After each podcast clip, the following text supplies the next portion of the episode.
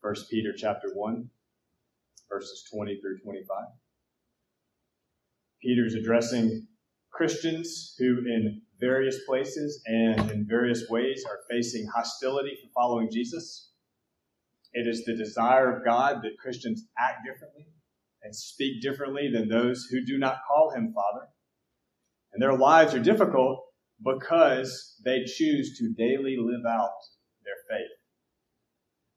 As we'll see, a primary way this difference is expressed is in the way that, that they love one another and hence the way that we love one another. That makes an impact.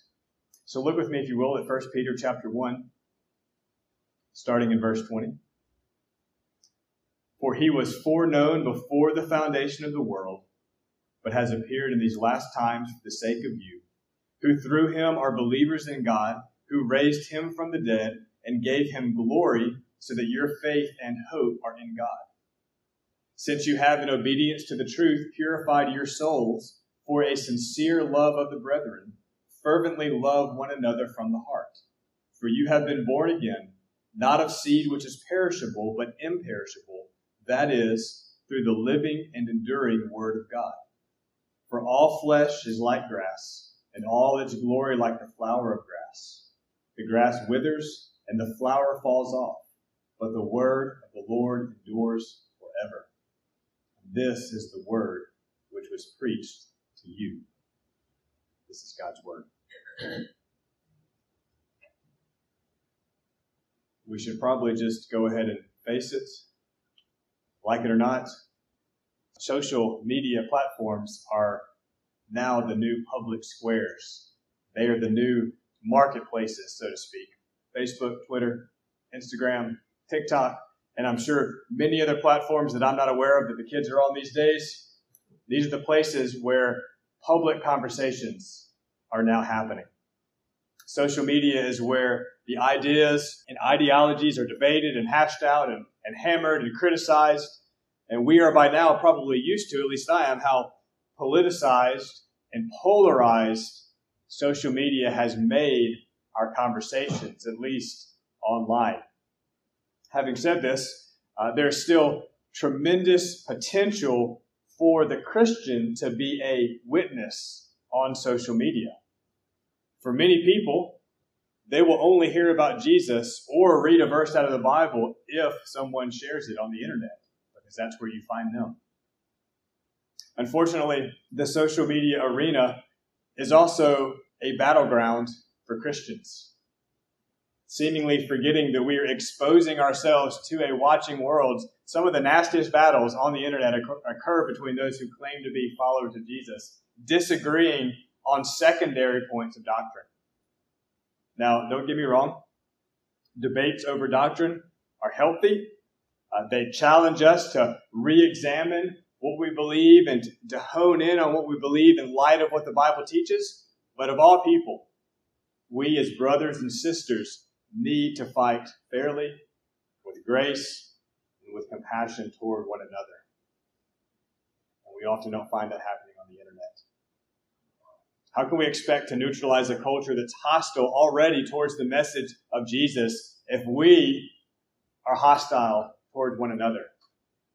We can't. And so Peter shows us in this passage, not anything about social media, but very applicable, he shows us how to love one another well. And first, what I want us to see is the glory of loving one another, the glory of loving one another. I'm sure by now that you've picked up on the fact that Peter has written a very practical book. His concern is that the believers that he is writing to learn to navigate life in a world that is largely antagonistic to their faith. In other words, they were living in conditions that are very similar to ours.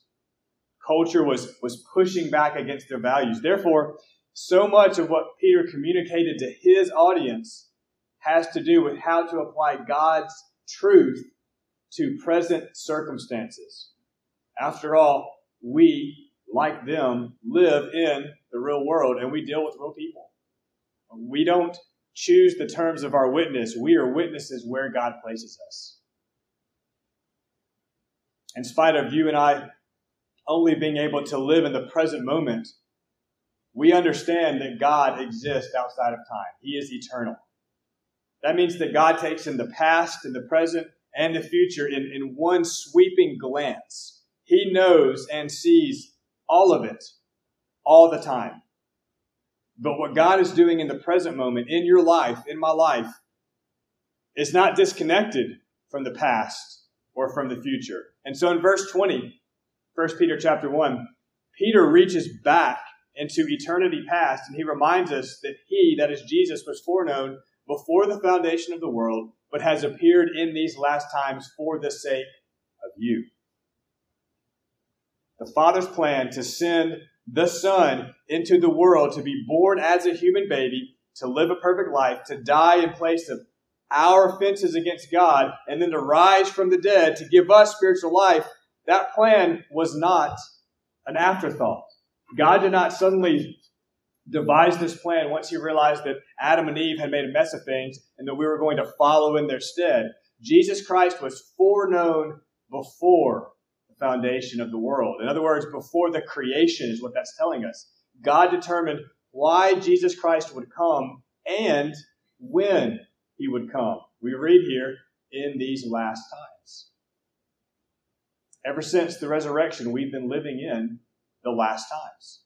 That means that there is an urgency to our lives and to our witness. What God devised then, He is now fulfilling at this point, and He is using you and me, as inadequate and as weak as we are, to accomplish His eternal purposes. It was determined that Jesus would come the first time for the sake of you who are believers in God. That's what verse 21 says. Did you hear that? We, the church, right here, are central to what God is doing, to what, in fact, He has always purposed to do. And this is the difference that makes. Whatever difficulty, whatever trial, whatever form of persecution, passive or active, whatever hostility you may face at this moment, does not surprise God. In fact, it perfectly accomplishes what he determined to accomplish before the foundation of the world. And that should be a tremendous encouragement to you. You see, the non Christian views the events of their lives, the mishaps and the successes, the gains and the losses, all as just random and disconnected. You've been there before. Everything is just chance and luck. Not only was our way of life before Christ futile, if we're honest, we viewed much of life as simply meaningless. Yet, not a second of it was or is. And when you're in a situation when everything seems random and meaningless and everything seems against you, remember that Jesus Christ appeared for the sake of you. Notice in verse 21 also what Peter focuses our attention on. God who raised him from the dead and gave him glory. The resurrection is, is more than just about Jesus coming back to life. Yes, it's about that, obviously, but it's also about Jesus receiving glory from his Father. Listen to this. Listen to what Jesus prayed in John chapter 17, verses 5 through 6. I glorified you on the earth, having accomplished the work which you gave me to do. Now, Father, glorify me together with yourself with the glory which I had with you before the world was. What does that tell us? Well, Jesus, as the Son, shared the glory of the Father from all eternity past. They honored one another in love. The glory of this love between the Father and the Son, outshining the brightness of the sun, the perfection of love as expressed in this perfect eternal relationship. And then Jesus shed his eternal glory to become a man. He laid it aside. Philippians 2, verses 6 and 7. Read, who, although he existed in the form of God, did not regard equality with God a thing to be grasped, but emptied himself, taking the form of a bondservant and being made in the likeness of men. So that was Jesus' descent, the shedding of his glory. But when Jesus rose from the dead, he received back the glory that he had voluntarily set aside. This is, according to Jesus, as he prays to his Father in John 17, the glory which I had with you before the world was. Jesus is now, presently, glorified with the Father once again. What does that mean for us? Well, the end of verse 21 tells us so that your faith and hope are in God. Because Jesus received back his glory with the Father, we anticipate experiencing that glory ourselves. We've talked about, as we've gone through 1 Peter, how we live in the tension between faith, that is what's happened in the past, and hope, that is what will occur in the future. Jesus goes on to pray for his disciples in that same prayer in John 17, this time verses 22 through 23. This is what he prays The glory which you have given me, I have given to them, that they may be one, just as we are one, I and them, and you and me, that they may be perfected in unity, so that the world may know that you sent me and loved them even as you loved me. That's saying a lot there. But here's what I want you to hear. We anticipate experiencing the glory that exists between the Father and the Son. In fact, we've already begun to experience it. Did you catch that as I read? As Christians, we partake of the glory of the fellowship between the Father and the Son. We are brought into the glory of their relationship. And the glory shared between the Father and the Son is manifested, catch this, through the love we have for one another.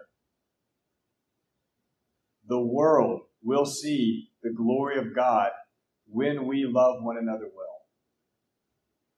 What an awesome responsibility that we've been given. If people are to see the glory of God apart from their own personal experience with God, they will see it in the love that we have for one another. They will see it in our love for one another because our love for each other is an expression, I just read this, an expression of the glory shared by the Father and the Son. We as the church are always bearing witness to eternal realities.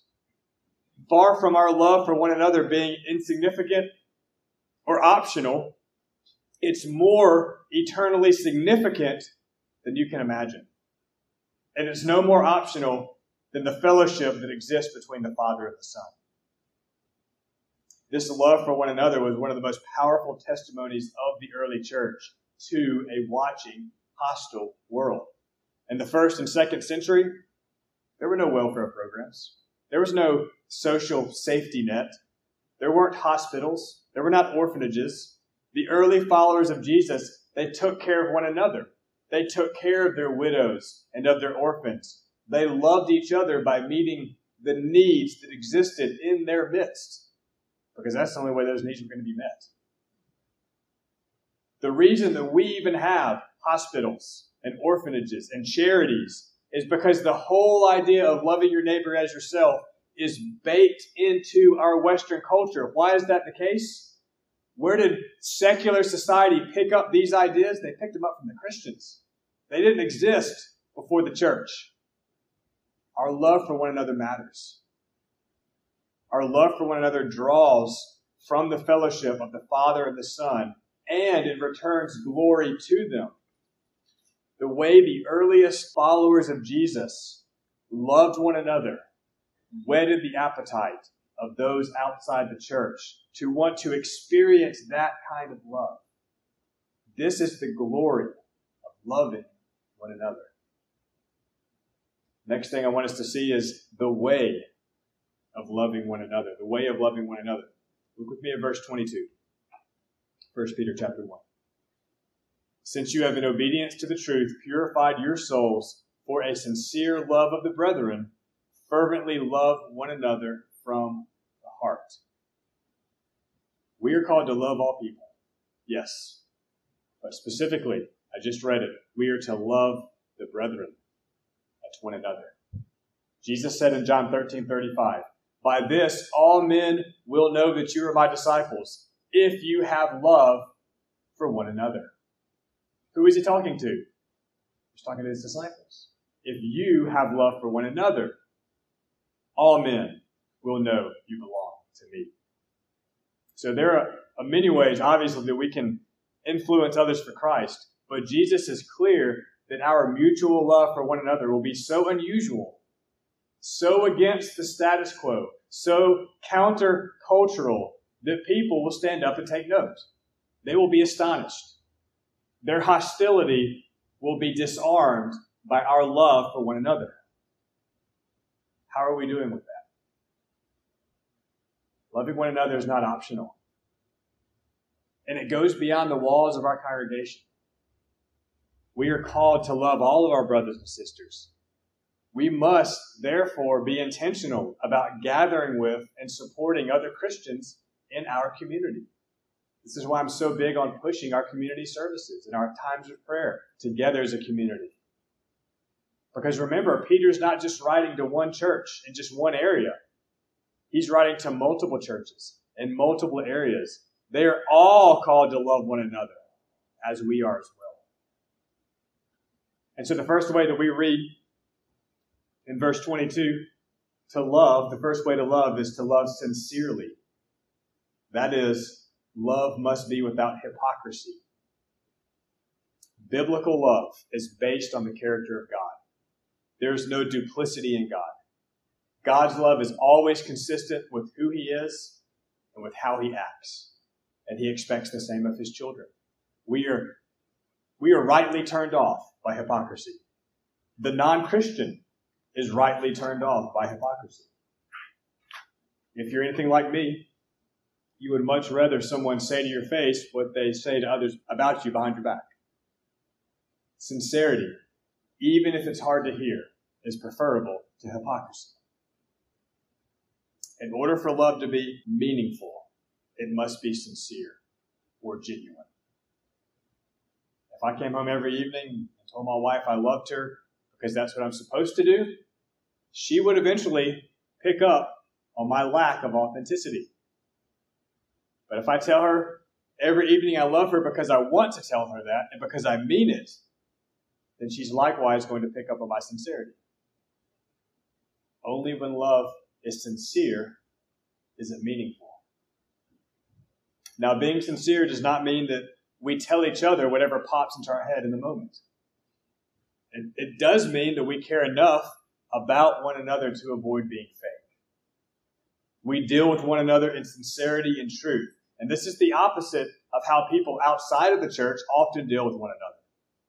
The default position of the heart is too often to deal with others with duplicity, with two facedness. When you're only looking out for yourself, you will tell people what they want to hear in order to get ahead. You may have no intention of serving someone else, yet you will act like to their face like you are in their corner. And it's all for the purpose of looking out for one's own interests. Not so with us. It can't be that way with us we put each other ahead of ourselves. Loving like this, with sincerity, will cause people to take notice. It is countercultural love. More than ever before, people are craving something genuine. The seeker sensitive and megachurch movements of the 90s and the early aughts, what they gave us was very polished, very sleek, very professional worship service experiences. Did God use them? Is God still using them? Yes, He is. But these churches, unfortunately, also gave some people a place to hide. Countless churchgoers attending services week after week never really got to know those who were around them. And so then, to try to counterbalance this, came along the, the, the small group craze, this was smaller groups meeting in homes during the week, parts of these larger churches.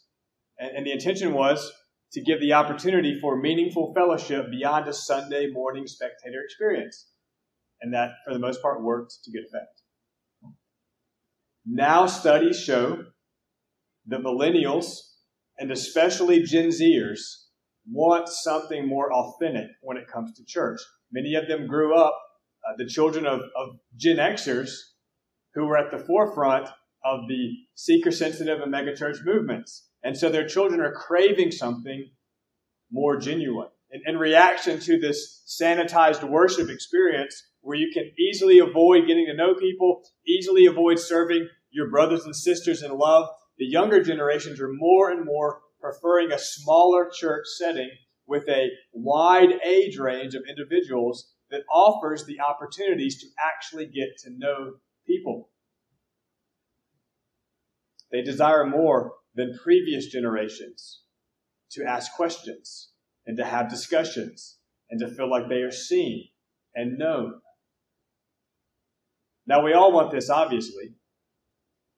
And it's in the church where we should find people who are willing to genuinely and, and sincerely love one another. Again, because this kind of love disarms all sorts of hostility. And people will sense, you better believe people will sense whether or not we possess that kind of love. The second way Peter tells us to love is fervently.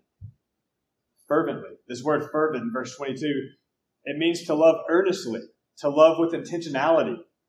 Sincerity has to do with quality. Fervency has to do with intensity. Love each other genuinely, yes, but also love each other intensely, which is stepping up the ante from sincerity to fervency. What does this do? It adds an emotional component to our love. We need to love one another with strong and deep desire. And this love must come from the heart. Because why? The heart represents the real you. That's how the Bible uses the word heart. It means the bundle of your desires and emotions and aspirations. That's your heart. That's who you are. So we now know what's expected of our love for one another sincerity and fervency. What difference does this quality and intensity of love for one another make? Well, it impacts those around us in ways that nothing else quite can. Remember the words of Jesus. By this, all men will know that you are my disciples if you love one another. The life of God within is manifested in love for one another without.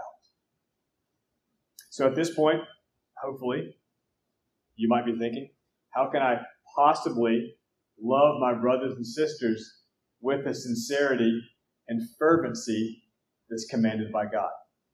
If you're thinking that, you're on the right track because you cannot possibly do it.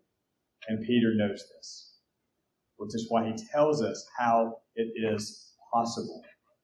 And we find it at the end of verse 22, where we read, Love one another from the heart. So let's consider now the source for loving one another. We saw the way to love one another, now the source for loving one another. The only way that you can love from the heart with genuine and increasing love is if your heart's been transformed. The reason you can love is because you have a new heart. And That's the only reason. That's what Peter says, verse 22. Since you have, since you have done something, what is it you have done? Peter's writing to Christians. They have done something. Since you have, in obedience to the truth, purified your souls. Now, obviously, you cannot purify your own soul. Purity before God is exactly what all of us lack. The Old Testament shows how an Israelite could receive temporary purity by going through various rituals that were laid out in the law. But none of these things actually changed the heart. They just gave temporary access to the worshiper into God's presence. But these rituals that had to be performed over and over again. Why? Because the heart remained the same. They couldn't change the heart. God's after your heart. And He knows that we cannot change our own. And so He's done for us what we could not do for ourselves. the heart that's in your chest is not the same as the heart that's described in the Bible. But there are similarities. That's why we use the word heart for what's beating in our chest. And so this illustration works because both your physical heart and your heart of desire, your heart that describes the real you, are incredibly influential. You go to the doctor and he tells you that your heart is damaged. And he tells you it's going to stop beating sooner rather than later if something drastic is not done. So you need more than a new diet. You even need more than having a few valves replaced. You need a new heart. So they put you on the transplant list. One thing is for sure. If your heart ceases to work before you get that new heart, then you're going to die. You need a new heart. And once you receive that new heart, it will do for you what the old heart could not. It's going to supply the blood adequately that your body needs. It's going to keep you alive. It's going to give you strength that you didn't have before. Now, without that new heart, you'll not be able to do anything strenuous. With the new one, you can resume all of your regular activities and hopefully even more than you could do before. We each need a spiritual heart transplant. And that's exactly what God promises. Listen to Ezekiel 36, verse 26. As the prophet looks forward to the day that Peter now says is a reality, Ezekiel writes, Then I will sprinkle clean water on you, and you will be clean. I will give you a new heart and put a new spirit within you. That's the promise. Notice how the purity we need to stand before a holy God is tied in with the new heart we need as a source of that purity. And then Peter takes up this exact idea in verse 22 of our text. How do you receive this new heart? By, verse 22, obedience to the truth. Obedience to the truth. What is the truth? We need to be clear on what's being said here. The truth is the gospel. Capital T truth. What Peter is talking about. Obedience to the gospel obedience to the truth. To obey the truth, therefore, is to believe the good news of Jesus Christ. It is the news that Jesus lived the perfect life that you could not live, that he died an undeserved death that you and I should have died. It's the news that whoever places their trust in Jesus, believing that he died in their place and rose from the dead to give them new life and to become Lord of all, that person who trusts in him receives a new heart. those moral impurities that kept you from God's presence are canceled because Jesus became morally impure in your place on the cross. On the cross, the only righteous man to ever live took upon himself your unrighteousness, my unrighteousness, so that in him we might receive the righteousness of God. Because of Jesus, and only because of Jesus, you are purified by God. And what does this do? It changes your standing before God.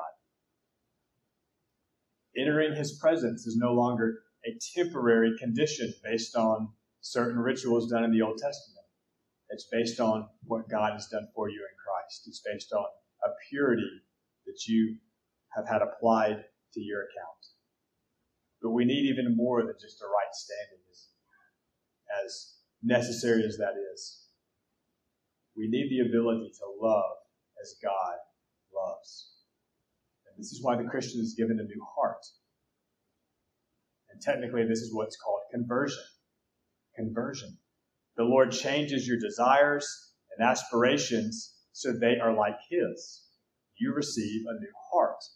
You're changed at the most fundamental level of who you work of the Holy Spirit.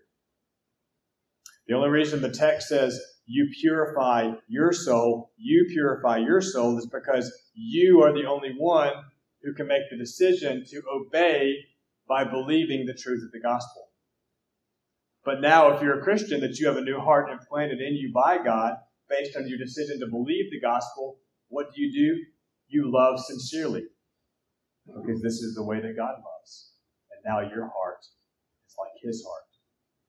The reason, the only reason that we can love each other fervently and sincerely, that is, deeply and emotionally and intentionally, is because if you're a Christian, your love flows in increasing measure from a heart cleansed and made new by God. You have received a heart transplant. Next thing to see is the power for loving one another. The power for loving one another. We saw the source, his new heart, and now the power for loving one another. The other reason that you can love sincerely and fervently is because you have power that you did not have before you became a Christian. Specifically, new life. Listen to verse 23. For you've been born again, not of a seed which is perishable, but imperishable. That is through the living and enduring Word of God. When you were born the first time, you entered the world physically. You were alive physically, but you were spiritually dead. To be born the second time is to receive spiritual life. You come alive to God. This is called regeneration. Regeneration. When you become a Christian, you not only receive a new heart with new desires from God, you receive new life that is spiritually connected to God. And both a new heart and new life are crucial for our understanding how to love one another well. We know that a seed sprouts and produces life. And even though a seed grows into a plant or a tree, that plant or tree is destined to eventually die. The same is the case for a human life. We too are born of a seed. The idea here is that the father begets a child by the seed of his sperm. The child produced is alive, but destined to perish physically. Because of sin, everyone who is born is going to die.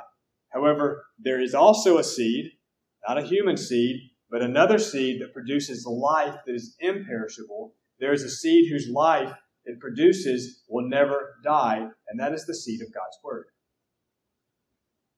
When you hear the gospel and you respond in faith, you receive the life of God. Remember the promise of Ezekiel 36 I will give you a new heart and put a new spirit within you. So again, not only do we receive new desires that reflect God's desires, we receive a new spirit that is made alive to God. That is spiritual life that cannot die. The Bible calls it eternal life. One seed is perishable, it's fragile, it's destined to produce life that will die physically. The other seed is imperishable. Not only is it spiritually alive, it will endure to eternity. And this is the life that's produced by God. And this is the life that every Christian possesses. If you are a Christian, you have a new heart. You also have new life. The reason you can love one another sincerely and fervently is because you are not called to love out of your own strength or ability. You are called to love based on what God has done for you when you believed His Word.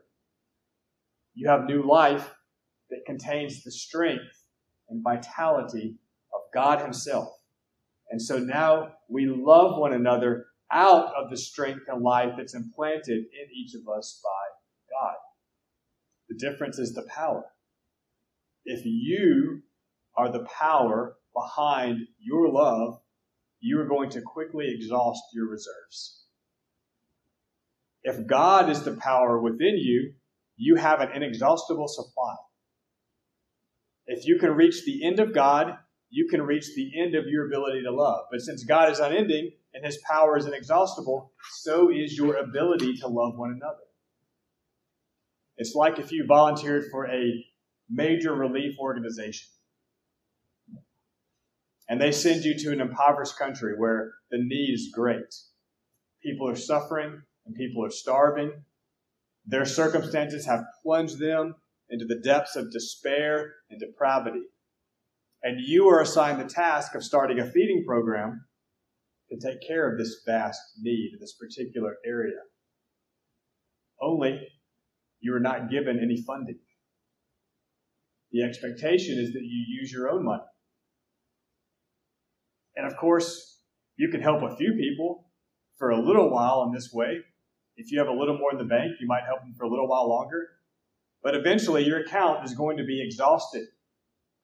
There's only so much you can do with your limited strength and reserves.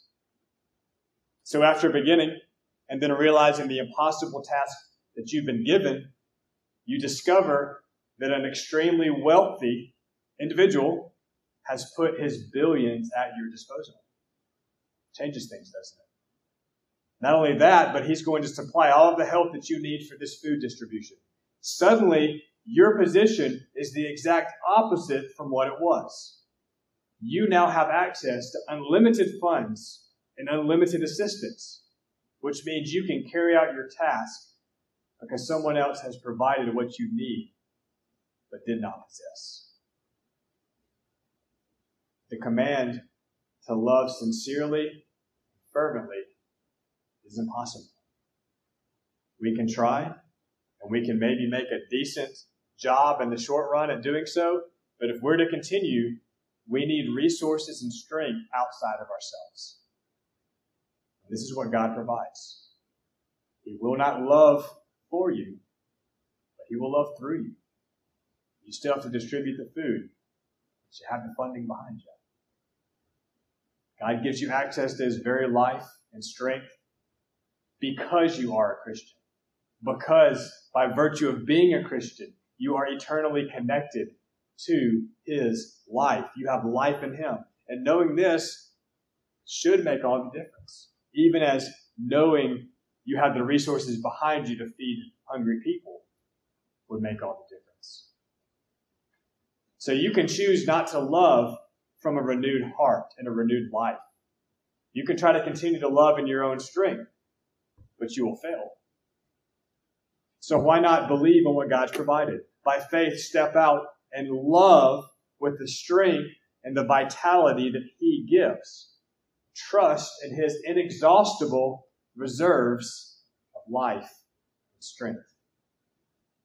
Finally, I want us to see the potential for loving one another. The potential for loving one another. To drive home the living and the enduring quality of God's word, Peter quotes in verse 24 from Isaiah chapter 40, verse 8. Your text might look a little different, starting in verse 24, because it's a quotation from the Old Testament. Let me read this. This is a quotation from Isaiah 40, verse 8. All flesh is like grass, and all the glory like the flower of grass. The grass withers and the flower falls off, but the word of the Lord endures forever. If you were to go back and read all of Isaiah chapter 40 from where this is taken, you would discover what is happening. In that chapter, most of the inhabitants of Judah have been exiled to Babylon. This is their punishment for centuries of breaking God's law, particularly for worshiping idols. But God has promised that He's going to bring His people back to the land of Israel again. At this time, Babylon is the strongest, the wealthiest, the most ruthless kingdom in the world. To look upon Babylon with her wealth and her power and her military might is to see a seemingly unshakable kingdom, one that will continue to conquer and one that will have no end. Who can stop her? It looks impossible. We know from the vantage point of history that Babylon was eventually stopped. She now lies in ruins under the sands of modern day Iraq. In fact, as a kingdom, Babylon was long gone by the time Peter wrote his letter about 2,000 years ago. But in Isaiah's day, in the prophet Isaiah's day, Babylon appeared undefeatable. Yet Isaiah predicted the judgment of God against her. She's only a kingdom of men. All flesh is like grass. Grass is here today and it's burned up tomorrow. It's temporary. The glory of Babylon was magnificent, but in reality, only the glory of a flower. Looks beautiful today, but it will wither and fade and it will fall to the ground. And all of this came to pass. But, and this is Peter's point in quoting Isaiah, the word of the Lord endures forever. Isaiah, way back then, was saying that God's word will surely come to pass. Babylon will fall, Judah will return to the land of Israel. God will restore his people. The word of his promise endures forever. But this is what is astounding. This same unfailing word, the word of God's promise and power, the word of life in the gospel, is the word, verse 25, which was preached to you. Not only that, but it's the word that you believed. And when you believed it, the life of God, with all of its strength and power and vitality and promises and endurance and eternal nature, was implanted in you. God has always been faithful to his people, and he's always been faithful to his word. And now, Peter is writing to his audience that God is going to be faithful to you who are living in the midst of a society that's steeped in idolatry and immorality. If God preserved the faithful in Babylon, then he is going to preserve those of you who are scattered across the Roman Empire. Rome looks like an unshakable kingdom, but she too will come to an end. We know that. We've seen that. Besides that, God will surely preserve his people. And the message for us is that God will preserve us as well.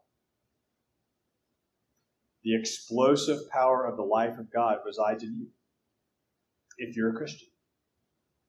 We see this in nature all the time, but we miss the wonder of it. You place a hickory nut in the soil, and in a few years, it transforms into a mighty tree. Think about that all the explosive power of that tree lay dormant in that seed. The potential was all there. The seed just needed the right conditions to reach its potential. All that you and I need to love one another fervently and sincerely lies within. It was implanted there by God Himself. It was implanted there the moment that you believed the gospel a new heart, and a new life containing the explosive potential to which you were given full access. The life of God within is manifested in love without. You want to neutralize the hostility of people around you? Show them what it means to love with sincerity and fervency. And begin here. Begin with your brothers and sisters. Jesus said, A new commandment I give to you, that you also love one another, even as I have loved you. By this, all men will know that you are my disciples. The only way we can love one another is because Jesus first loved us. So allow that love that Jesus showed on the cross to be your motivation to love one another well. Jesus laid down his life for you. There's no greater expression of love. He received the judgment of God on your behalf. He forgot about himself to the point of death in order to love you. Let's show that kind of love to one another. Allow the love that's been implanted when you believed in Jesus' death and resurrection to be the love that empowers you to love each other well. Let us pray. Father in heaven, we thank you this morning for the challenging reminder of your word. We are called to be a people of love, and that starts with one another. Lord, we can't expect to impact the world around us if we're not loving each other well. And so we ask for your grace to help us to do that. Lord, give us those opportunities and help us to step into them. Use us as a church that you might be glorified, that we might share that pray this in Jesus' name.